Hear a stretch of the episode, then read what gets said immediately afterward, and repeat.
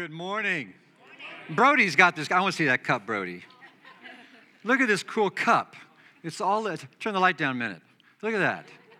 I'm not going to be focused on preaching, Brody, with that thing shining down here. Yeah, thanks for that, man. Don't spill that water anywhere, okay? All right. Good morning.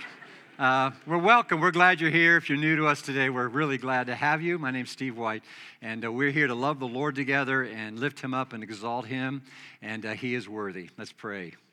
Our Father in heaven, there is none like you, and we have just lifted our hands in praise, our hearts in praise, our, our, our, our lives, our hearts. We are so grateful to you that we can be here. Uh, people have been rescued by the love of Jesus Christ. And I pray that you will be seen and noted and sensed, felt, welcome in this place today as we turn our minds now to the Word of God. In Jesus we pray, amen. Take your Bibles or your devices, go to uh, Exodus chapter twelve. We began Exodus a few weeks ago. It, it serves as a microcosm of our whole rescue out of sin and shame into the new life that we have. And so God is rescuing his people, the Jews, for his glory. And so this is a fascinating, uh, fascinating historical record of God saving his people. You know, snakes are hard to kill. Even dead snakes uh, can do damage, believe it or not. And uh, in a recent year period, five out of thirty-five uh, snake bite victims that were admitted to Good Samaritan Hospital in Phoenix, Arizona, were bitten by dead snakes. Justin Clough was one of them, twenty-one years of age. He had decapitated a rattler, and after that, the snake bit his index finger, and he lost that finger because of the venom. Amazing. Moses is this leader that God has called because there's a serpent in Egypt. He's the Pharaoh. In fact, this is his headdress. If Moses, when Moses stood before Pharaoh, uh, there's a serpent that comes out of the top of the headdress there of Pharaoh. He's the serpent of Israel. That serpent made his appearance, of course, in Genesis chapter three, and his slimy presence has been known around the earth ever since, as sin invaded God's perfect world. God's people for four hundred years have been in slavery, and they were a people to declare the glory of God. But because of Pharaoh's intense slavery of God's people, they couldn't do as God wanted them to do. And so he called Moses, who was eighty years of age, when he was a shepherd in the Midian desert. And God spoke to Moses through that burning bush and revealed himself as the great I Am. He called Moses to stand before Pharaoh and say, "Let my people go that they can worship me." But Pharaoh refused. He scoffed at the God of the Hebrew people. And so God sent plagues, and Luke went over those last week. They were plagues of judgment on Egypt, but they were also plagues of opportunity that Pharaoh could understand and see and have a glimpse of the glory and the greatness of God. He would deny his own gods and submit to the God of Israel, the God of the ages, the God that we, have, we are worshiping even today. So they were plagues not only of judgment, they were plagues of God's grace and his mercy, as Luke so well painted for us last week. Instead, Pharaoh kept hardening his heart against God's truth. It was the tenth one that got his attention, that God was going to slay the firstborn out of every household. And even though he didn't want to pay attention, Pharaoh was forced to pay attention. Now, all people have failed God. When the death angel comes, after that tenth plague is announced, all deserve to die, the Hebrew people and the Egyptians, because the Bible says all have sinned and fallen short of the glory of God, and the wages of sin is death. But God doesn't want his people to be affected when the death angel sweeps through Egypt, because he wants them to be his own people, a people for his own, a, a separate people from all the other nations, and he spares them the havoc, the grief that that final plague is going to bring. So here's what he does. This is chapter twelve, verse one. The Lord said to Moses and Aaron in Egypt, "This month is to be for you the first month, the first month of your year. Tell the whole community of Israel that on the tenth month of this month, each month is to each Uh, uh, sorry, each man is to take a lamb for his family, one for each household. If any household is too small for a whole lamb, they must share one with the nearest neighbor, having taken into account the number of people there are. You are to, to determine the amount of lamb needed in accordance with what each person will eat. The animals you choose must be year-old males without defect, and you may take them from the sheep or the goats. Take care of them until the fourteenth day of the month, when all the members of the community of Israel must slaughter them at twilight. Then they are to take some of the blood and put it on the sides and the tops of the door frames of the houses where they eat the lambs. And that night they are to eat the meat roasted over the fire along with bitter herbs and bread made without yeast. Do not eat the meat raw or boiled in water, but roast it over a fire with the head, legs, and internal organs. Do not leave any of it till morning. If some is left till morning, you must burn it. This is how you're to eat it, with your cloak tucked into your belt, your sandals on your feet, and your staff in your hand. In other words, ready to get out of Egypt. Eat it in haste. It is the Lord's Passover. On that same night, I will pass through Egypt and strike down every firstborn of both people and animals, and I will bring judgment on all the gods of Egypt. I am the Lord. The blood will be a sign for you on the houses where you are, and when I see the blood, I will pass over you. No destructive plague will touch you when I strike Egypt. There are two lambs I want to point you to today, Moses' lamb and Mary's lamb. And I trust by visiting these verses, we're going to deepen, again, our gratitude. It is easy for us, any of us, to have amnesia when it comes to the facets of our faith. And we forget what has happened to us and God's amazing plan to rescue us. I hope we can be revisit this and be struck again, awestruck by the majesty, the goodness, the grace, the mercy of God upon us. First, consider Moses' lamb. What will God do to bring freedom? Freedom out of bondage for his people. What he's going to do that will so dramatically do this and that will conquer the serpent. Ah, uh, a lamb?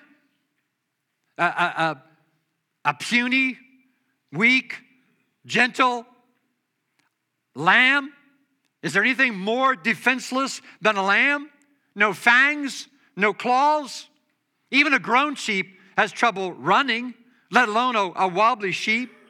I mean, you look at a lamb, and you they stare at you, and they, it's, it's as if they're saying, hungry? Just kill me.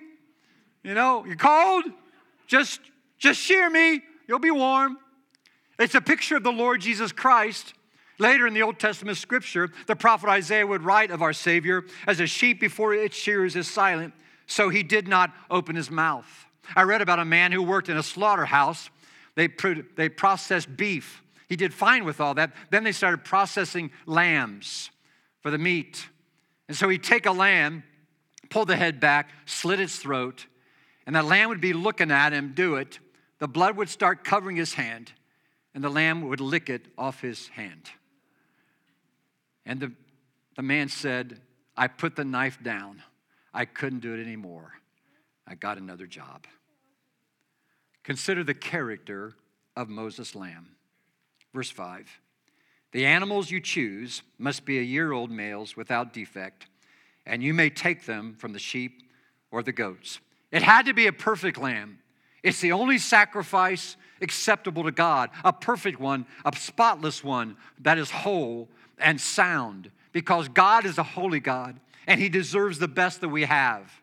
It's a picture of the Lord Jesus Christ. The New Testament calls Jesus a lamb without blemish and without spot.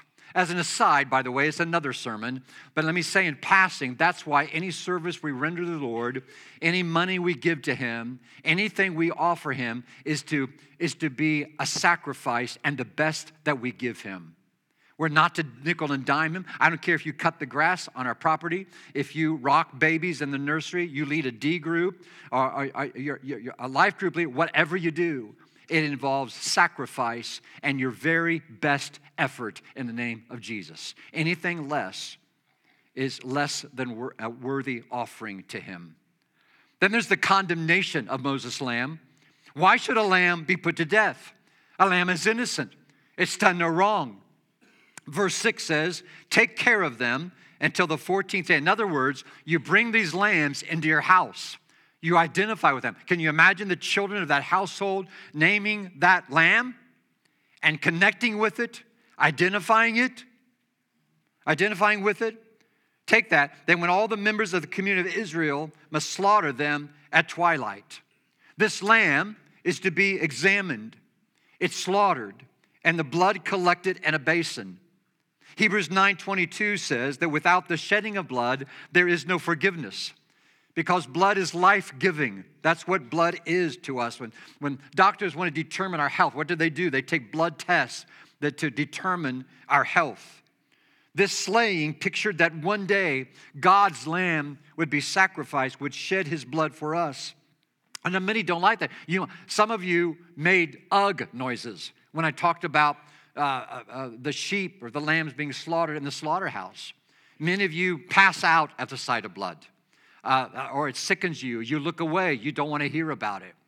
A few decades ago, there were a couple of denominations that pulled from their hymnals any ref- any hymns that referenced blood, because they called that a slaughterhouse religion, and they want to dismiss blood from the teaching of Jesus. Um,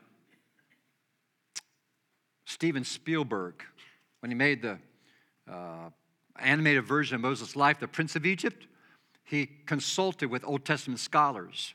And the line in the movie was, put a mark on the doorpost. And they said to him, no, you can't say mark. It's got to be blood. And Spielberg changed the line to include blood in that statement in The Prince of Egypt. When Billy Graham is first starting to preach, there's a professor of uh, at Cornell University in the audience. He came up to him and said, you know, you, you obviously have great communication skills, and you're winsome, you have great intellect, that's obvious, and you have a great future, provided you don't talk so much about the blood of Jesus. And Billy Graham said, from that moment, I determined that I would do nothing less than proclaim the blood of Jesus Christ poured, poured out for us. You know, people will talk a lot about Jesus, our example, but hear this. Salvation does not come by learning lessons from the life of Christ, but by receiving life from the death of Christ. Keep claiming him. We cannot follow in his steps. We can't be his disciples until we receive what he did for us on the cross. Consider then the confession of Moses' lamb. Verse seven says, then they're to take some of the blood and put it on the sides and the tops of the door frames of the houses where they eat the lambs. Verse twenty-two says, take a bunch of hyssop, dip it in the blood in the basin, and put some of the blood on the top and both sides of the door frame. None of you shall go out of the door of your house until morning. And so we have the slain lamb, we have the basin of blood, and we have the house. And inside the house, where the blood is marked on the doorpost, when that blood is applied to the doorpost, anyone in that house is safe. Do it with hyssop. Hyssop is a shrubby kind of thing found all over that area of the world in Egypt, easily attainable. It's pretty weed-like. Anybody can get to it. You see, there's... There, when it's applied on the blood, there is no question as to who was applying the blood to the doorpost. There's blood, no blood there. Blood on that house, not on that house. It was very obvious who was living under the mark of the blood of the Lamb. That still is true today. It'll be clear in your life and my life, wherever we go, whoever we're with, that we've been marked by the blood of Jesus Christ. By our by our words, by our forgiveness, by our winsomeness, by our character, by our decisions, our choices, by the way we do our family life, everything about us, it ought to be obvious of who we confess as the one who is the Lord of our lives. And then there's the communion of Moses' lamb. Verse eight says, that same night they are to eat the meat roasted over the fire, along with bitter herbs and bread made without yeast. Do not eat the meat raw or boiled in water, but roast it over a fire with the head, legs, and internal organs. Do not leave any of it till morning. If some is left till morning, you must burn it. The lamb was taken, it was killed, and then it was roasted. A long time to be prepared to eat. On the day that Christ died for our sins, he went through a kind of roasting. It was a long day. He wasn't taken out quickly. It was hours of suffering that he went through for us. Fire in the Old Testament, in most cases, is a symbol of God's judgment. And when the Lamb of God died for the sins of the world, fire, the fire of hell fell upon him. It was diverted off of us onto him. And we do we so we could leave out from under judgment and come under blood poured out for us. These, these Hebrew people in Egypt were to, after they roasted the lamb, they were to eat it. Imagine the aroma or the stench when up to a quarter of a million lambs were slaughtered that day. To the Egyptians, that would be a stench of judgment. But to the Hebrew people, it would be aroma of the rescue that was about to take place. What must the Egyptians thought? The slaves are becoming a people. This is the communion that's happening. That they were all sharing the same experience, the same trust in the blood on the doorposts. They were obeying the same command under the same God who is the great I am. God was forming a nation for his own purpose to declare his glory. They enjoyed that together. Now fast forward a number of centuries as we consider Mary's lamb. What a lamb he was. It's interesting to me that God's people, the Hebrews, were in slavery for about four hundred years. And they must have, must have wondered if God saw them or noted them at all. At the end of the Old Testament scripture, we enter a period of silence from God as well that also lasts four centuries. four hundred years, no word of the Lord. God's people must have wondered, does he remember us? Does he see us? Does he know we're, we're looking for him? And then north of the Dead Sea, not too many, not too many miles, not far from Jerusalem, there's an unusual man who has an unusual diet and wears unusual clothes.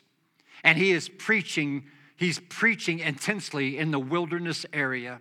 His name is John, and people came from everywhere to listen to him. And he looked at the crowd, and he said, "You snakes, you brood of vipers, how will you escape being condemned to hell?" In other words, what are you going to do about this serpent that has destroyed your life? What are you going to do about this wily one that was out to undo you?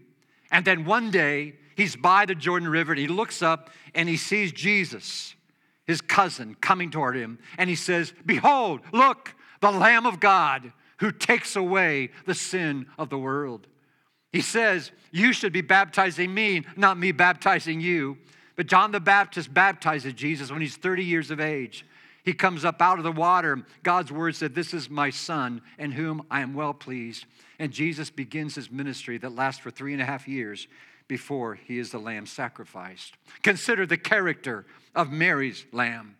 The Jews would breed lambs for the purpose of this one time of year when Passover is celebrated. In fact, around the hills of Bethlehem, there were special shepherds, and all they did was concentrate on raising temple lambs, temple sheep, preparing for sacrifice.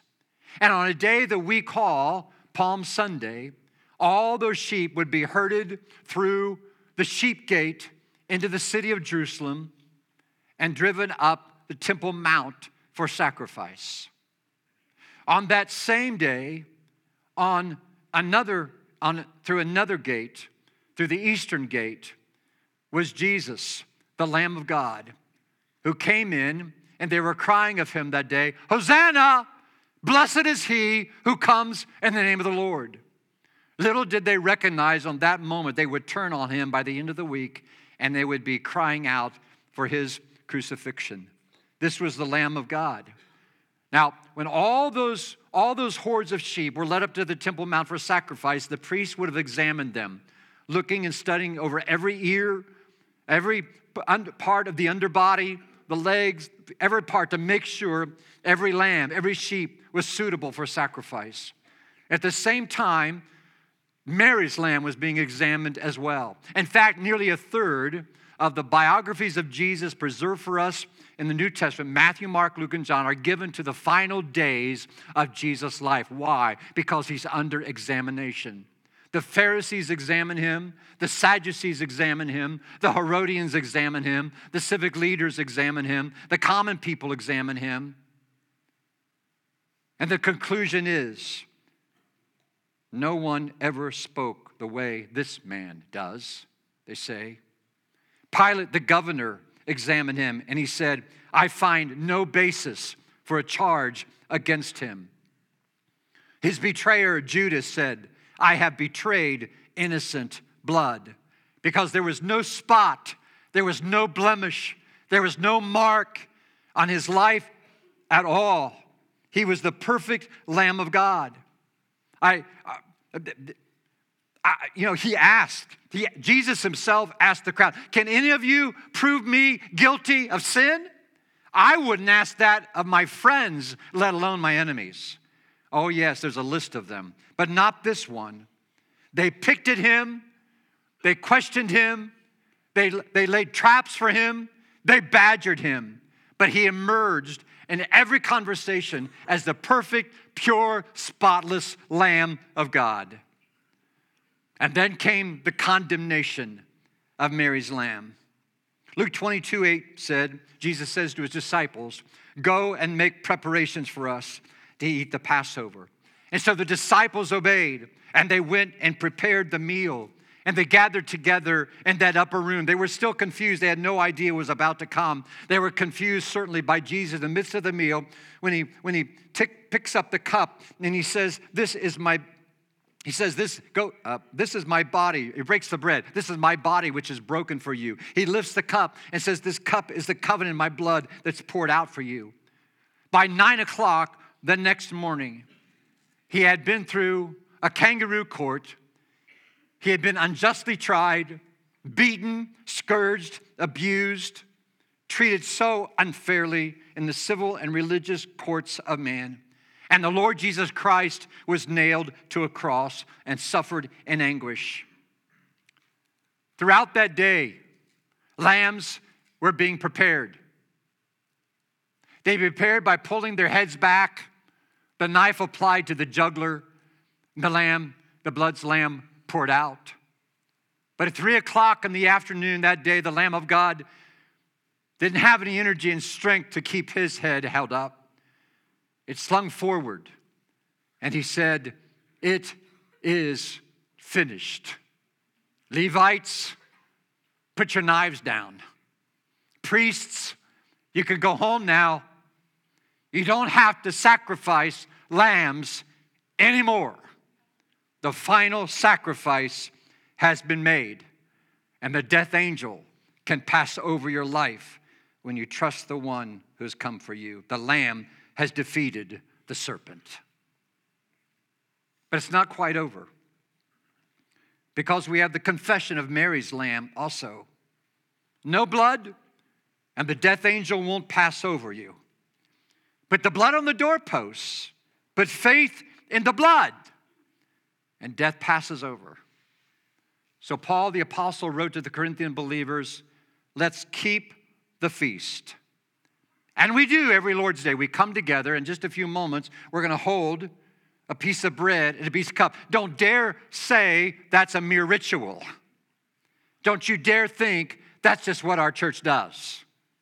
Don't dare think that it's just some habit we do. This is our feast. We're coming together to celebrate this one, this Lamb of God who suffered for us, who said, it is finished. This is the one.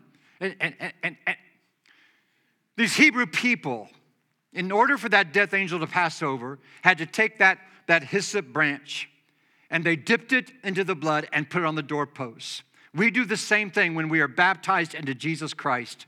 It's just like the hyssop branch God instructed to be dipped in blood and put on the doorpost. We are baptized into Christ. We are, it's not the water that saves us. It's the blood of Jesus that saves us.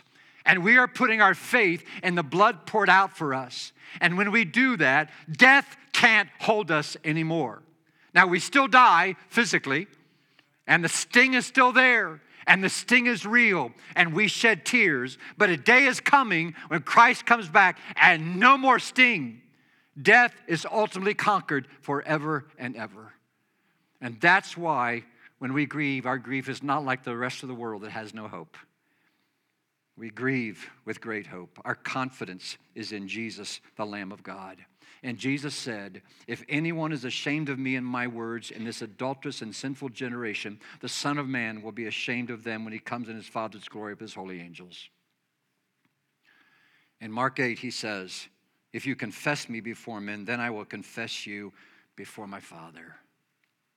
We come out of the baptistry and we confess him. By our kindness and our goodness, by the way we treat those who oppose us, by forgiving our enemies, by embracing those different from us, by walking with people who have wrongly treated us, by refusing to return in likeness how they've treated us. We live different lives. We refuse to, to live in any other way than Jesus has outlined for us. We confess him with our lips and with our lives that we believe in the blood of Christ, and I'm, we are no longer under the canopy of death. We have been rescued from sin and death. God said to the Jews, when I see the blood, I'll pass over you. Everyone who walks out of this assembly today walks in one of two positions, either the under the blood or above the blood.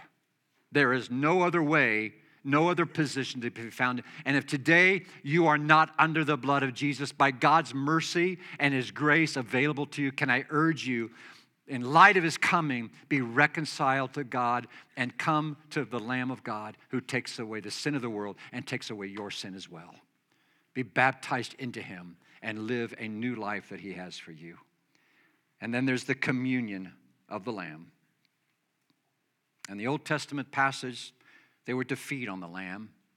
And as they remembered for years later, those families came together and they ate together to honor this night of rescue. Do you think anyone slept that night? Imagine you're the dad. It seems strange to you. I take this branch and I'm dipping it in blood and putting it over the doorpost. And can you imagine looking at your kids? And maybe it's maybe it's four a.m. and you hear a distant wail. And then another. As the day begins, and there's weeping in every household in Egypt. And you're holding tightly to your kids because the death angel has passed over you. God has rescued you. Do you understand what's happened to you? Do you understand why our church exists? We exist to make sure that every household has the opportunity to live under the blood of Jesus. We want our children and grandchildren to be marked by the blood of Jesus. We don't want anyone, we don't want our worst enemy to be found without the blood of Jesus. And so when we have our communion today, when we hold these emblems, we are having a feast together. This is what binds us. There's no other reason why I'd want to be with you all. You probably wouldn't want to be with me, except for the blood of Jesus. And we're held together by the blood. Even though politically we might not agree, we may not agree all the things we do as a church, we may not agree all the decisions, we may not even like each other sometimes, but we're going to stay eating together and being united together because of the Lamb of God. So Revelation says, then I looked, and I heard the voice of many angels, numbering thousands upon thousands and ten thousand times ten thousand. They encircled the throne and the living creatures and the elders. In a loud voice, they were saying, worthy is the Lamb who was slain to receive power and wealth and wisdom and strength and honor and glory and praise. Then I heard every creature and heaven on earth and under the earth and the sea and all that is in them, saying to him who sits on the throne and to the Lamb, be praise and honor and glory and power forever and ever. My good friends, the lamb has conquered the serpent. Mary had a little lamb, and that lamb was God's lamb, and his name is Jesus. He is worthy of our worship.